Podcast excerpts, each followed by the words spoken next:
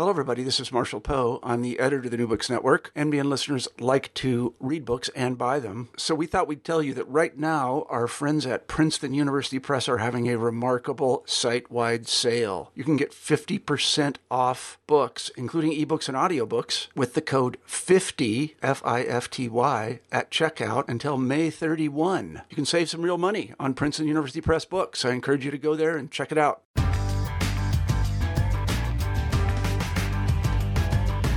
Hello, and welcome to New Books and Folklore, a podcast of the New Books Network. I'm Tim Thurston, one of the hosts of the channel, and today I spoke with Professor Levi Gibbs of Dartmouth College about his new book, Song King, Connecting People, Places, and Past in Contemporary China, recently published with the University of Hawaii Press as part of the Music and Performing Arts of Asia and the Pacific series. Song King examines the life and music of Wang Xiangrong, a famous folk song king of Western China, as he uses music to mediate between different places and different temporalities in Western China and beyond. Our conversation was really fascinating for the ways that we looked at how Wang Xiangrong simultaneously is folk and elite, the ways in which he uses and modulates his repertoire between different performances, and the ways that that creates song worlds for his audiences. I hope you'll join me in listening as I talk with Professor Levi Gibbs. Thank you. Levi, welcome to the program. Thanks for having me. So, Levi, I guess to start off, I'd like to know a little bit more about you and let our listeners know a little bit more about you. What's your folklore origin story? Well, that's a great question, and it's kind of tied up in how this book came to be. So I'll try to give a sort of brief version of that. But basically, I first saw a concert of the singer that I ended up writing the book about in the summer of 1999. It was the summer right after my freshman year in college. Hard to believe it's 20 years ago, almost. And I was just really blown away by his voice and what I felt was kind of the authenticity of the feeling expressed in his song at the time. And so I bought a CD and I tried to kind of learn the songs, even though I didn't know the dialect or anything. And then over the years, he kept appearing in different parts of my life. I was just like very interested. I just like kind of fascinated by his story.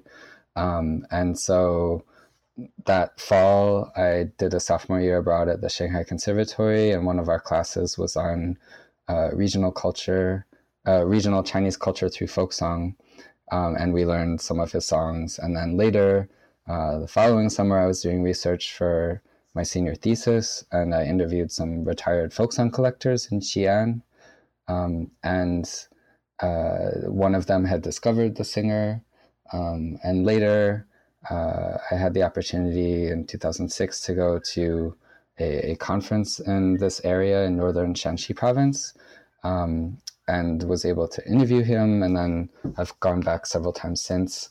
But I knew I wanted to do this project. And so when I was looking at different graduate programs, I considered doing, ethnomusicology or cultural anthropology, but really folklore kind of stood out in that it allowed me to be able to focus on an individual artist and also individual performances. And at the same time, it gave me this foundation in performance theory that addressed a lot of the genres that I was looking at. So not just folk songs, but like personal narratives and speeches. This is a singer who likes to talk a lot and is very eloquent. And then so kind of looking at different kind of parallel narratives between the narrative of the song, the narrative that he speaks on stage, when you interview him about his life. And at the same time, working in a folklore program allowed me to think about what I was seeing in a broader context. So there would be people not just working on folklore in different parts of China, but from around the world, who might be looking at similar issues, in terms of narrative and expressive culture. And I feel like that helped me to situate what I was doing in a kind of broader context. Great. So I guess, this book has its focus on this one singer, Wang Xiangrong, and from this area of northern China. And I think perhaps our listeners won't be so familiar with either. And I guess maybe one of the best places to start is, who is Wang Xiangrong? That is a great question. So he has become known as the folk song king of northern Shaanxi province that I'll talk about. That Shaanxi province is kind of northern central / northwest China. For those listeners who are familiar with the Terracotta Warriors in Xi'an, that is in the same province, the central part of it. So this is a bit to the north of that, in an area that is near the intersection of the Yellow River and the Great Wall. And to the north of it is Inner Mongolia, which is the northernmost region of China. So he has become known both as folk song king of northern Shaanxi province and also the folk song king of Western China. There are other folk song kings of Western China, I should mention. But his life is a very interesting example of how one becomes an iconic singer, a representative singer. He spent his childhood in a small mountain village near the intersection of the Great Wall and the Yellow River. He was born in 1952, which is just after the founding of the People's Republic in 1949. So his life kind of parallels China's rise in an interesting way. And during the course of his career, his life and his songs and performances have come to highlight various facets of social identity in contemporary China.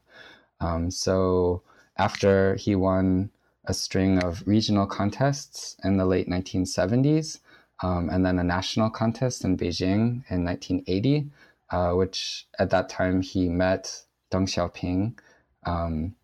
After that, he was hired by a regional song and dance troupe and traveled on regional, national, and international tours. He's performed in Europe and the US. And later he relocated to the provincial capital of Xi'an, and there has assumed positions of power in several associations. He was selected as a national level representative transmitter for the intangible cultural heritage of northern Shaanxi folk songs in 2009. And in recent years, he has appeared on nationally televised Chinese New Year galas. He has served as a judge in TV singing contests. And he's also acted in television and film since the 1980s. So one of his more famous appearances was as Mao Zedong's horse groom in a TV production about Mao's time in northern Shaanxi. So that's just a sort of summary of his life. What a life. I mean, he's sort of done it all. And I guess that kind of leads me to my next question. I think this book was really interesting in part because you talk about singers, and I think a lot of your theory is developed around this idea that folk singers in particular are both folk and elite. And, I think that from a Western perspective, I'm not sure that that's necessarily something people necessarily associate with folk song. I'm wondering if you can explain a little bit about how a folk singer like Wang Xiangrong can be both folk and elite. That's a really good question. It kind of ties into this idea of Song King and Song Queen, which are Chinese terms for representative singers. You'll have like the Song King of a particular region or an area, or sometimes the Song King or Song Queen of a particular genre, but the genres are associated with particular regions. So there's always a kind of representation of a place and a group of people. And what's interesting about these kind of iconic singers is that they do have this kind of dual identity. So if they're representing the people, they have to be part of the people. So This singer would talk about how, you know, he's still a common person, a regular guy. But at the same time, there has to be a reason why they're able to be these kind of focal representative singers. And that's the kind of elite part of it. And that kind of dual identity goes back to, you have these kind of earlier legends of song gods and song goddesses in parts of China who, you know, come to a place and teach people how to sing, and they're kind of become representative singers of an area, sometimes through kind of song battles, like rap battle type situations. And they also, if you look at their stories, you know, they'll have alternative narratives of like, they were born as a peasant, or they were born as the daughter of the emperor, you know, something. So it's kind of hybrid identity that sort of bridges a rural common populace with a sort of elite centers of power type populace. And I think that allows them to be able to travel between groups, which is another sort of theme that I look at, is how, in order to become representative of larger and larger places and identities, a singer has to be able to pivot to kind of cater to multiple groups in order to sort of expand their representative reach. So all of that ties into the dual identity, I think. Right. Very cool.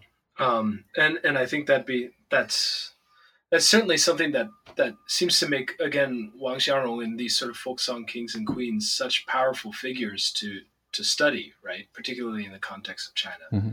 Very neat. So finally, before we get on to the book itself, or more deeply into the book itself, as somebody who's trying to finish his own book manuscript, I was impressed by sort of the presentation that you use, where you have song texts in English, pinyin romanization, and Chinese characters quoted in full. You have a number of photos, quotes of your conversations with Wang Xiangrong, and song recordings freely available on Amazon.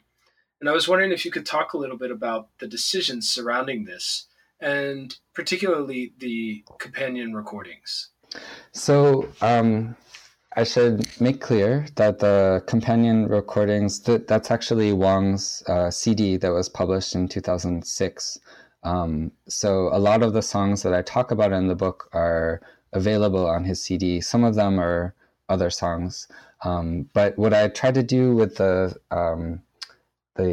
English translation, the pronunciation, and the characters is to make it easy for different audiences to follow along. So if you read Chinese, you can see the Chinese characters. If you don't, the pronunciation helps you at least follow along in the song, and it's paralleled with the translation, so you can kind of see what he's singing at each point in the song. And I mentioned the track numbers for the CD. But I did try several different kind of structures for that, and I think it's an interesting challenge working with texts that are not commonly known. You know, it's not like I'm talking about a play by Shakespeare that I can just refer to because everyone should have read that. I tried at one point putting the songs in an appendix at the end, but I really ended up feeling that it has to be kind of in the heart of it so you can see what I'm talking about. And likewise with the quotes from interviews with Wang. He is, again, such a great speaker. He's very smart, and I wanted to let, as much as possible, his words to shine through, even though a lot of some of the theory that I add in is more of my own. I also went back and forth between trying to kind of make it just about his expression of himself, and then, you know, in the end, it's a conversation. So it's a conversation between the conversations I had with him, with his songs, and then with different other books and theory that I've worked with. So yeah, that the end product is something of multiple revisions, I should say. Well, it ends up really nice and looks very natural and easy.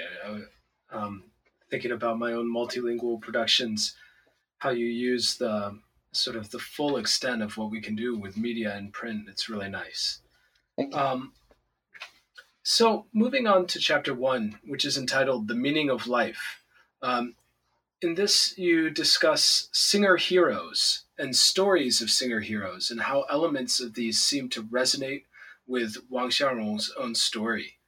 A singer's success, you suggest, is, quote, a result of his or her ability to engage with different others through song in mutually defining conversations. How does this work? And are there any good examples that you can give? Yeah, so what was interesting to me is how different elements of Wang's life resonate not only with the life stories of other contemporary singers in China and also around the world, but also these kind of legends of these song gods and goddesses in the past, that they have similar elements in the stories that I think reflect these social tensions.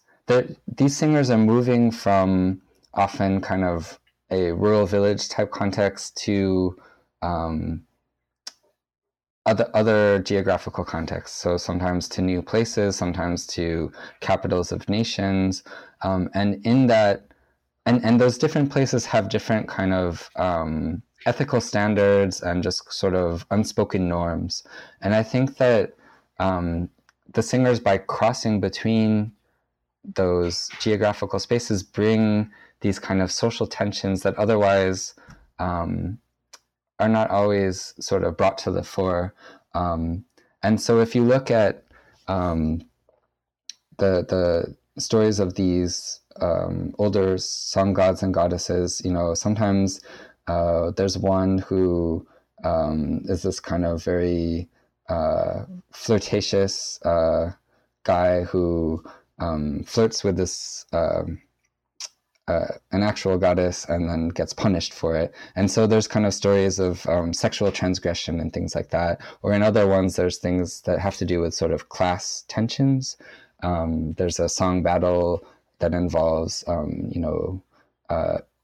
sort of the elite of local society and then the sort of common people.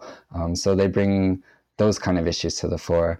And if you look at the narratives of Wang's narrative, also has multiple versions. Sometimes it's told as a sort of rags to riches story. One of the documentaries about him, the title was From Shepherd Boy to Folk Song King. And it talks about how, you know, he had all these jobs as like a coal miner and a peasant and a farmer. And he's become this, you know, wealthy, famous, great singer. So it's this rags to riches story. But you also find different narratives about things like his love life, his marriage, and taken in the context of other singers' lives, you see that a lot in, you know, like country singers or blues singers, that there is this kind of public interest in their romantic life, and often the sort of choices they make are scrutinized and reflect kind of tensions, underlying tensions in society as society is kind of changing, or maybe sort of what I said about the different kind of unspoken norms in different geographical places within, say, a nation. So I think that aspect of the singers is sort of what captivates people, what people find so intriguing about their lives. And that's sort of what I wanted to talk about in that chapter. Yeah, it really comes out. It has me thinking other Chinese stories like Liu Sanjie, right? Yeah. Third Sister Liu. And so, yeah, there seems to be a lot of similarity. Mm-hmm. All right. And then moving to chapter 2, you talked about Wang Xiangrong's education in song. particularly with reference, it seems, to banquet singers, spirit mediums, and actors at temple fairs. How did the songs and singers of his youth help shape his conceptions of what being a Song King meant? That's a great question. So what was interesting to me is he, in our many conversations, he kept talking about how, as a child, there was no concept of singing as a professional career, like making money off of it. He said, you know, everybody sang when I was a child, like it was just more common. And there wasn't this idea of this kind of like Song King in the sense that it came to be later. But he did talk about these memorable, influential individuals, singers in his childhood. And so I wanted to look at what he might have learned from those singers based on his comments about them and his discussions. And so a couple of things that I noticed, and so his village is this very small village that doesn't even appear on maps, or hadn't until perhaps recently. It had, I think, 60 people back when in the 50s when he was a child. When I visited it in 2012, there were only 3 elderly people left there, and that was it. And a couple of the sort of people that he remembers from childhood, there was this spirit medium that was called Eldest Grandfather, who had the ability, was, according to local tradition, was chosen by the gods and could do these rituals where he would invite local gods, some of whom were said to be ancestors who had so everyone in the village is surnamed Wang. And so there would be a god whose surname was Wang, who was supposed to be, had turned into a spirit or a god. And in the rituals, the spirit medium would use song to invite that god and other gods to the village, offer them food and wine and tea and stuff like that, and then ask them for help with illnesses. If a child was ill, if someone had had an accident, they would ask for cures. And then also through song, the medium would sing in the god's voice and give a kind of Chinese herbal remedy, you know, find this herb and this and this and mix it together, and then this will happen, you know. So he would explain what the origins of the illness and then how to cure it. And so from that singer, he would talk about the singer's authority. You know, he said, like, he learned to sing these songs, but he says, you know, I just did it for fun as a game, but I was always aware that to do those songs the real way, you had to be chosen by the gods, you had to have that authority.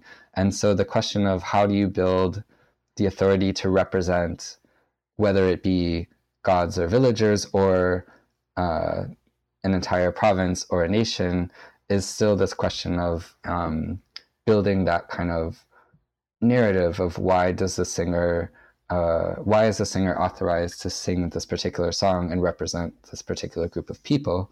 And at the same time, the songs from his youth were also very situated in the local topography. They would refer to the mountain and the ravine, the mountain where his village was located and the ravine next to it.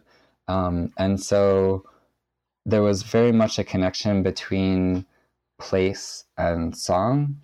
And that is something that I noticed that he developed when he later was kind of singing and creating and adapting songs that he said to be were region representing northern Shaanxi or representing China. He was very much thinking about how the images of landscapes and nature in the songs and the characters who are singing in the songs had to be connected to these larger regions. He called it like expanding the song, So that is something, you know, coming from a small village to become a representative of a nation, I think that he learned in this education through song. And then regarding the sort of local, there was a local tradition of folk opera called two-person opera, er'n tai in Chinese, and that was a semi kind of professional. There were singers who would perform at festivals, and they were kind of the closest thing to like a professional singer that he had. And, you know, he did study with one of those singers and kind of pursued. He was very much into that. He recalls when he was a child how he would stand on his bed and use that as a stage for his friends and like perform on, you know, standing on the bed as if it were a stage. So I think that was another sort of influence from his childhood. Oh, that's great. And, you know, it's interesting that you mentioned sort of this idea of sort of moving scales between sort of local and regional and national, because it seems that that's the topic also of your next chapter, chapter 3, representing the region. You look at Wang as a regional representative, so leaving the village, which, just to clarify, 3 people in the village. That's when I visited in 2012, so I don't know now. There might not be anyone.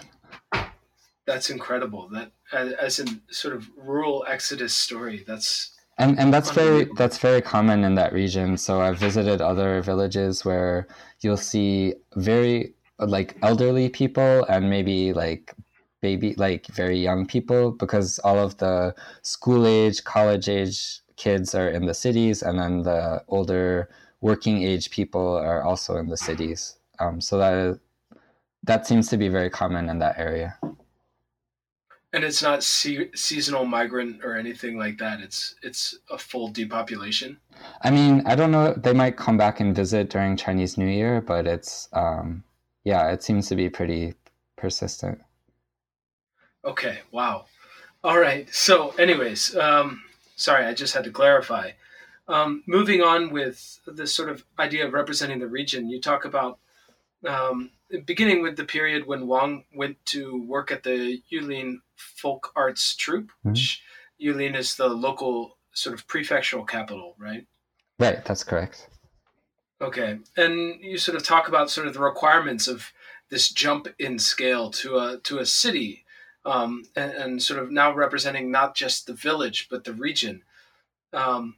And can you talk about how folk songs have been adapted to the stage more generally, and specifically how Wang was able to represent his region so capably? Yeah, so he talks about when he joined this regional song and dance troupe in the 80s, how he felt that there weren't enough songs that could truly represent this broader region and its history. The purpose of this song and dance troupe was essentially to advertise the region for investment and economic purposes, just to kind of make the region more well known.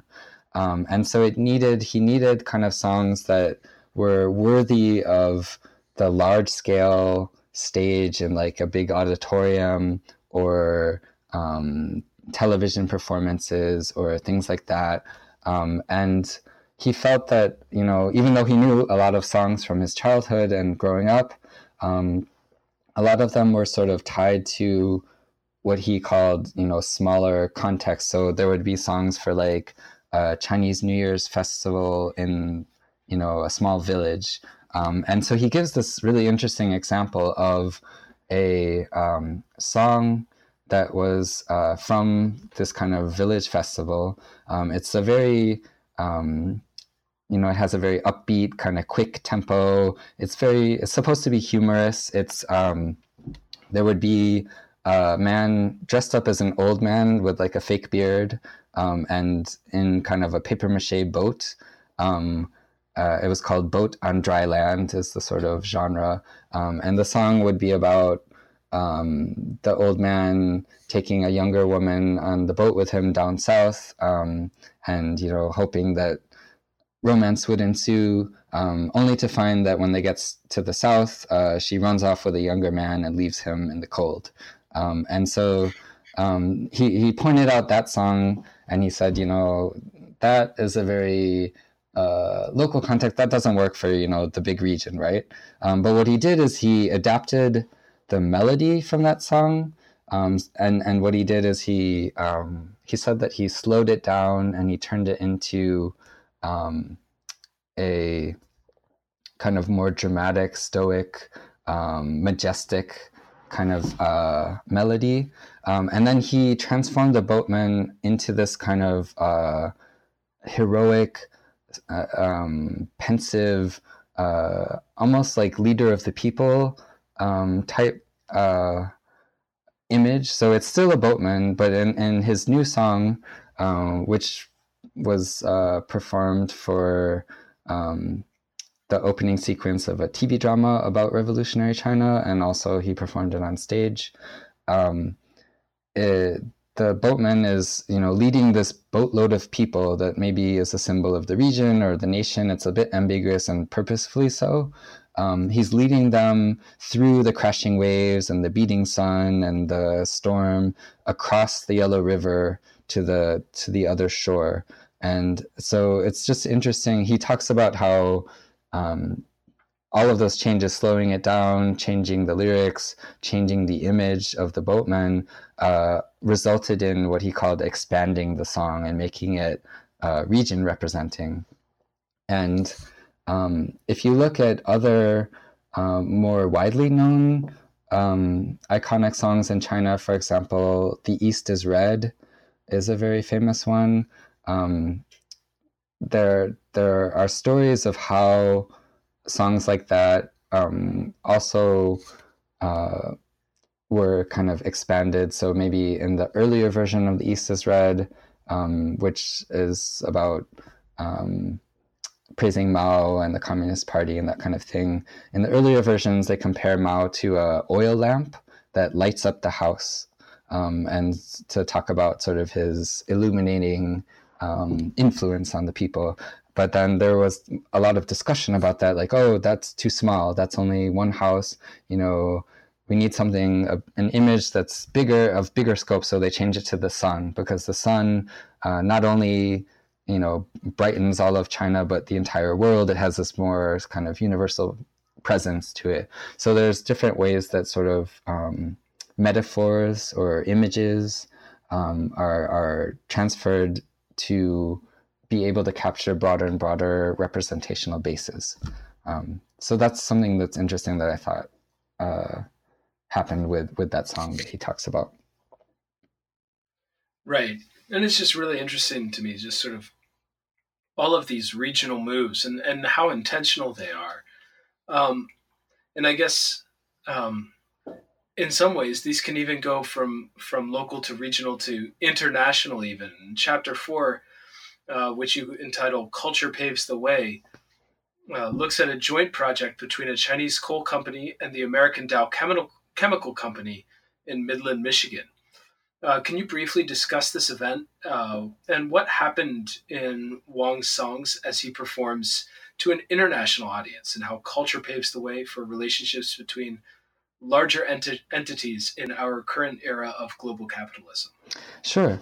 So the slogan for this region, so different regions in China have had different slogans for kind of economic development. So the one in Yulin was culture paves the way, economics comes to sing the opera.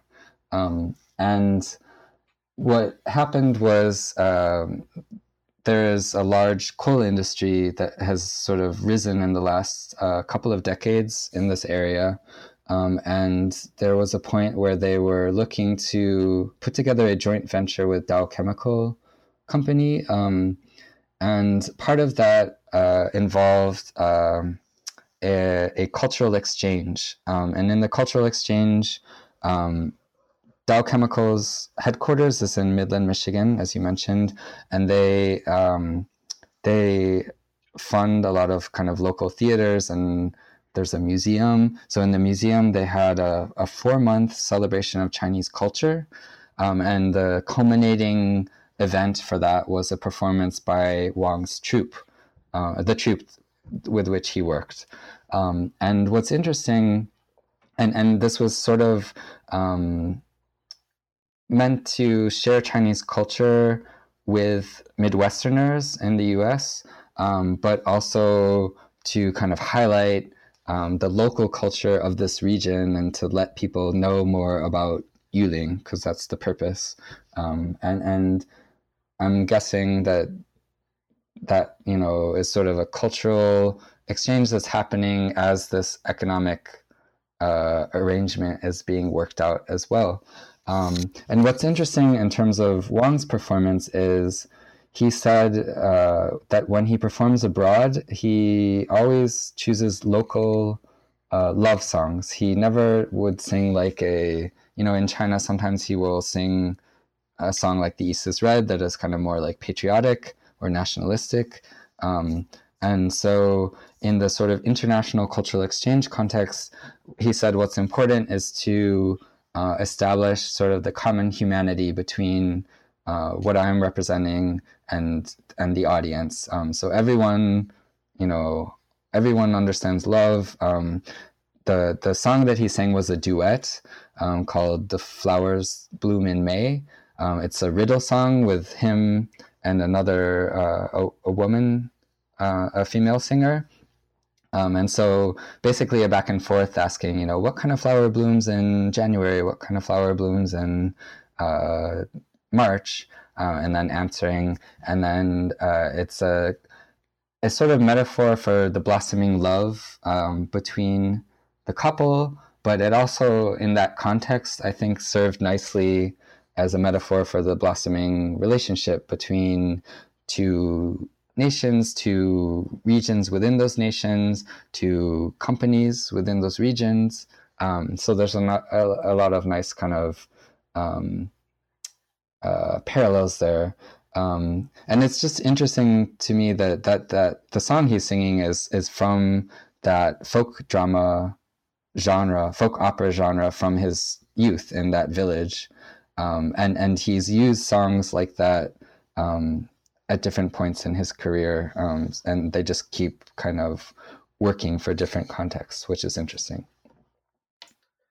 Absolutely. And I also think it's interesting the way it's sort of, he goes more local to become more global, if you will. So the songs are more local when he goes into those global or international situations, which I just think it's sort of an interesting phenomenon. Yeah, and I think I've seen different scholars talking about that recently, that there is kind of this back and forth between, everywhere is becoming the same, and then this desire to distinguish a locality and like what makes us special. You want to be able to connect, to make yourself important and relevant, but you also need to kind of distinguish what is like unique about yourself. So I think it's a clever way to do that. Yeah, well, and I think that last little point is also particularly interesting in light of the following chapter. You sort of talking about sort of the way establishing connections with audiences.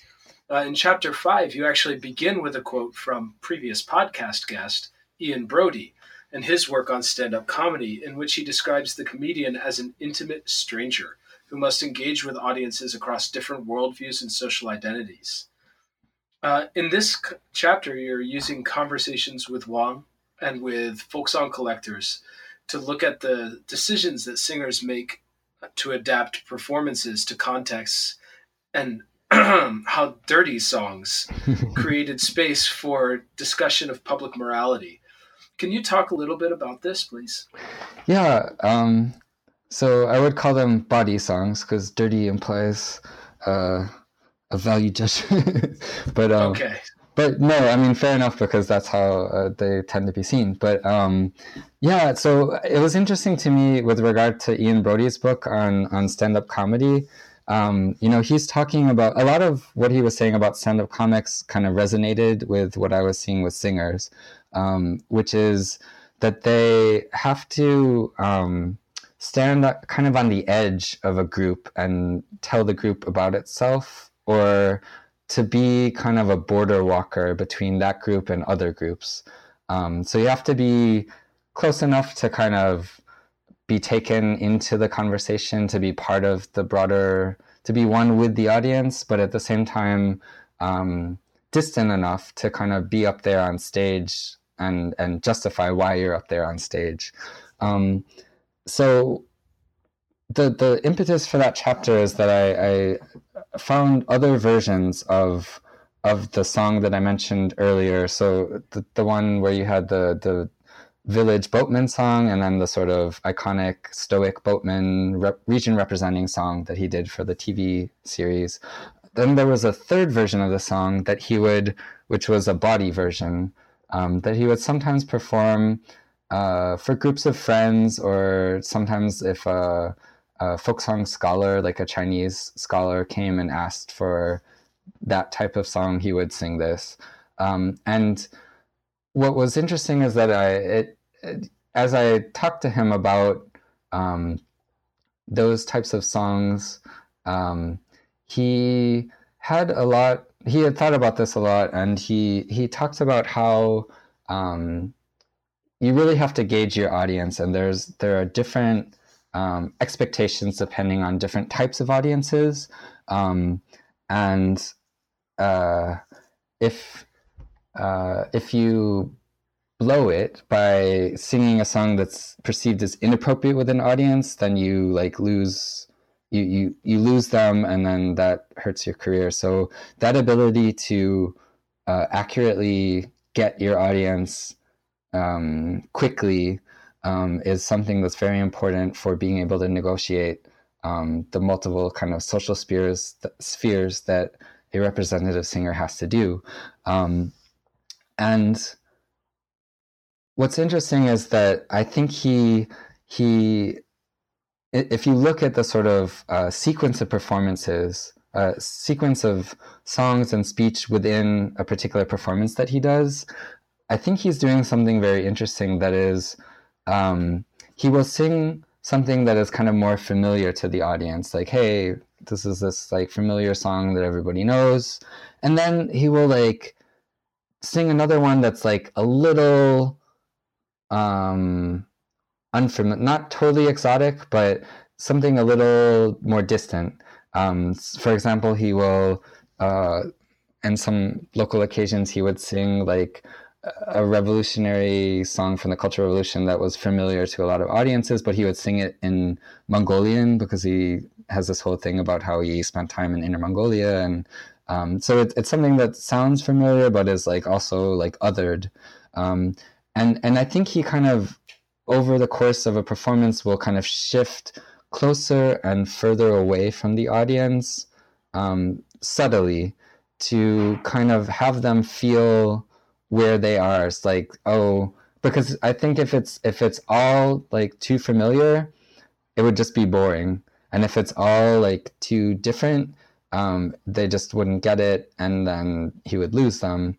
But by kind of being able to hover at that line at the border, I think that is where you're really helping people to kind of position themselves in a changing world. That was the sort of idea that I had from that chapter. Oh, great. And I think it's an idea that comes even more explicit in the following chapter. We are talking about sort of a performance in Wang's home region with this shifting between familiar and exotic material. How do audiences engage with that shift? You sort of just told us a little bit about how Wang does it and how he sees it, but how do audiences engage with this, with this shifting material, and how does it help further create his sort of public persona? Yeah, that's a good question. So it sometimes is hard to tell. I mean, they get very excited, you know, if there is one of his iconic songs, you will just see, like, if it's a wedding or something, there will be, like, all of these people with their iPhones, you know, hovered around taking, you know, videos and that kind of thing. And sometimes they'll sing along with parts of it. What was interesting were a couple of occasions where he was performing in his home region, and I was with him, and, you know, he's trying to kind of juggle multiple narratives about, you know, his life, his rags to riches story, together with the kind of rags to riches story of the region, how the region used to be kind of invisible, like other parts of China didn't know about it, and now it's become very prominent and, you know, wealthy. And then he, you know, tries to position his own narrative in that, and how he, through his songs, has helped kind of bring pride and fame to the region. So part of that narrative, he would turn to have me perform after him, but like introduce it as evidence of the global attraction of this local culture. He's like, look, you know, this guy came all the way from America to study this stuff, and look how he sings the songs, and look how, you know, he tried to use that as a sort of evidence of the attraction of this local culture. And sometimes, you know, there would be, if it was like a business opening, there was one time where this local boss of this business, you know, got up and said, you know, he would ask for stuff like, he wanted me to translate some of the local songs into English and sing them spontaneously like that. Or, you know, they would want to, I think they were kind of, in retrospect, I think it was sort of playing with this concept of identity, like, you know, hearing the songs by someone from who's stayed in the village their entire life is different from hearing the songs from someone like Wang, like the singer who has been abroad and received acclaim and come back. That has this kind of additional layer to it. And then having him bring me and sing, I almost felt like, in retrospect, that I became one of his kind of sung persona. Like, I was able to do something that he needed at that point in the performance, just based on what I look like and my ability to sing. And so I think that those different kind of layers of how different sort of personal narratives and performances come together in these kind of interesting ways play into that negotiation of identity that audiences are seeking. Right. And I think for any of us who have spent a lot of time in China, that sort of getting called up to sing is an experience that we'll know, but it also seems to be doing something quite specific in your case. And I think that's really interesting. Yeah, no, that's absolutely true. Like, I feel it, as you know, a lot of people in general and scholars, when you go to China, you know, there will often be kind of banquet events where part of it is, you know, going around the table and having people sing a song or do a poem. And it's kind of contributing something to this sense of commonality that is the event, and trying to bring some element of your own perspective to it, but sort of building that kind of group feeling together through the contribution of these different poems and songs and things like that. Absolutely. So in chapter 7, you move from a very local performance in chapter 6 to a very national one. And you're looking at this one very famous song, The Infinite Bends of the Yellow River. And it begins with this wonderful description of Wang's performance at CCTV's Spring Festival Gala, which is, for listeners who may be unfamiliar, it's a massive television variety show that gets live broadcast across China and around the world to welcome in the Spring Festival and the Chinese New Year. In this narrative and in this chapter, you kind of bring this international figure to something that is simultaneously local to his home area, regional to the Shaanxi area he calls home, and an important national symbol at a time of great transition. And I wonder if you could just sort of describe this a little bit more. I remember seeing you give a talk about the infinite bends of the Yellow River at a conference once. And I was wondering if you could just sort of talk a little bit more about this performance and its place in the show and what it's doing in connecting past, present, and future. Sure. So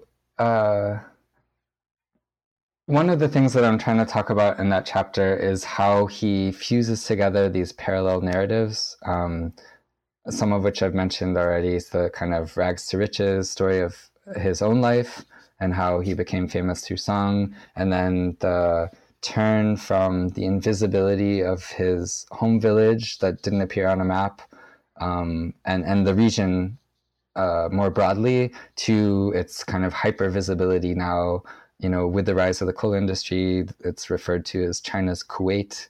And then that is also paralleled with China's rise over the past few decades.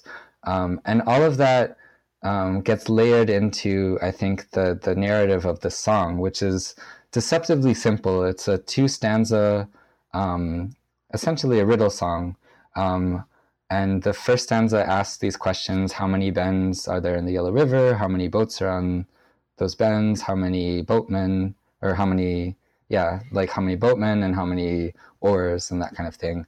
And then the second stanza answers each of those questions with the number 99, which in Chinese signifies an infinite number. So there are 99 bends in the Yellow River, et cetera, et cetera. And what's interesting is that looking at the history of the song, it was first composed in 1920, which was during this kind of intellectual renaissance called the May 4th period in China, which was a period right after the end of the final dynasty, when a lot of intellectuals and writers were arguing about and considering, things about Chinese history and where China was headed in the future. And so, in that context, the sort of questioning. It's kind of questioning the past and kind of questioning China's present and thereby the future, because the Yellow River is very emblematic of Chinese culture as a whole. So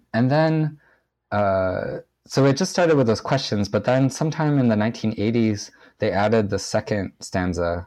And then that becomes this kind of affirmative answer.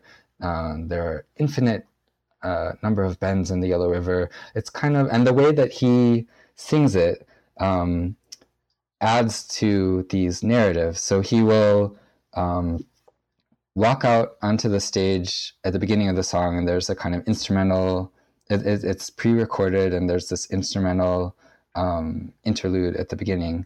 And he walks out to the center of the stage, and he looks back at whatever the backdrop is. And he performs this at a variety of events. So there will be business openings, there will be weddings, there will be Chinese New Year performances, but there's always some kind of backdrop. So it might say like the wedding or the name of the business or whatever.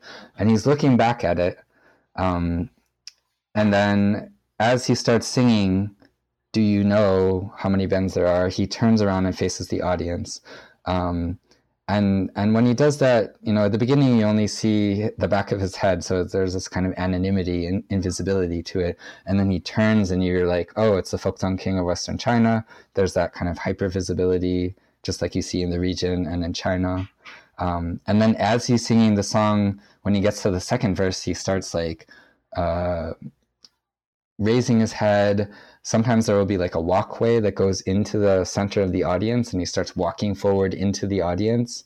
So he's bringing this kind of sense of, he's going from this kind of connection to the past and bringing it into the center of the audience and sort of projecting it towards this future as he's singing about the kind of success, which is the 99 bends of the Yellow River. And that narrative of sort of fusing together the past, present, and future really ties into these kind of transformative events. So if it's a New Year's performance, you know, it's like saying goodbye to the old year and hello to the new year. If it's a wedding, it's joining together these two people into a new kind of social unit. If it's a business opening, it's giving birth to this new business. That kind of narrative of where have we come from and where are we going seems to prove really useful in that kind of event. And at the same time, his performance of it, because that song has been performed so many times over the years by him and by other singers as well, it really connects these kind of events to this larger stream of history. And I think it helps people in the audience to kind of connect that sense to this larger stream as well. And what's interesting is when he's singing the second part, he says, you know, the first part is, do you know how many bends? And the second part is, I know. But when he's singing the I know, the audience is like singing along with him. So they're singing I, and there's this kind of collective we happening. And so there's this sort of juxtaposition of the individual and the collective. You know, he's this individual singer, but he's representing this larger group.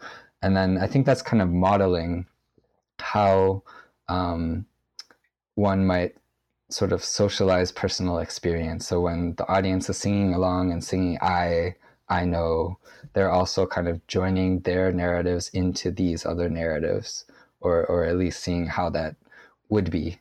I think that song allows us to experience things in an as-if kind of manner. Really fascinating, and what an amazing way to sort of end up the body of the book. Following this, you have this sort of conclusionary section, or this epilogue, where you talk about the concept of song kings and queens that you'd advanced at the beginning,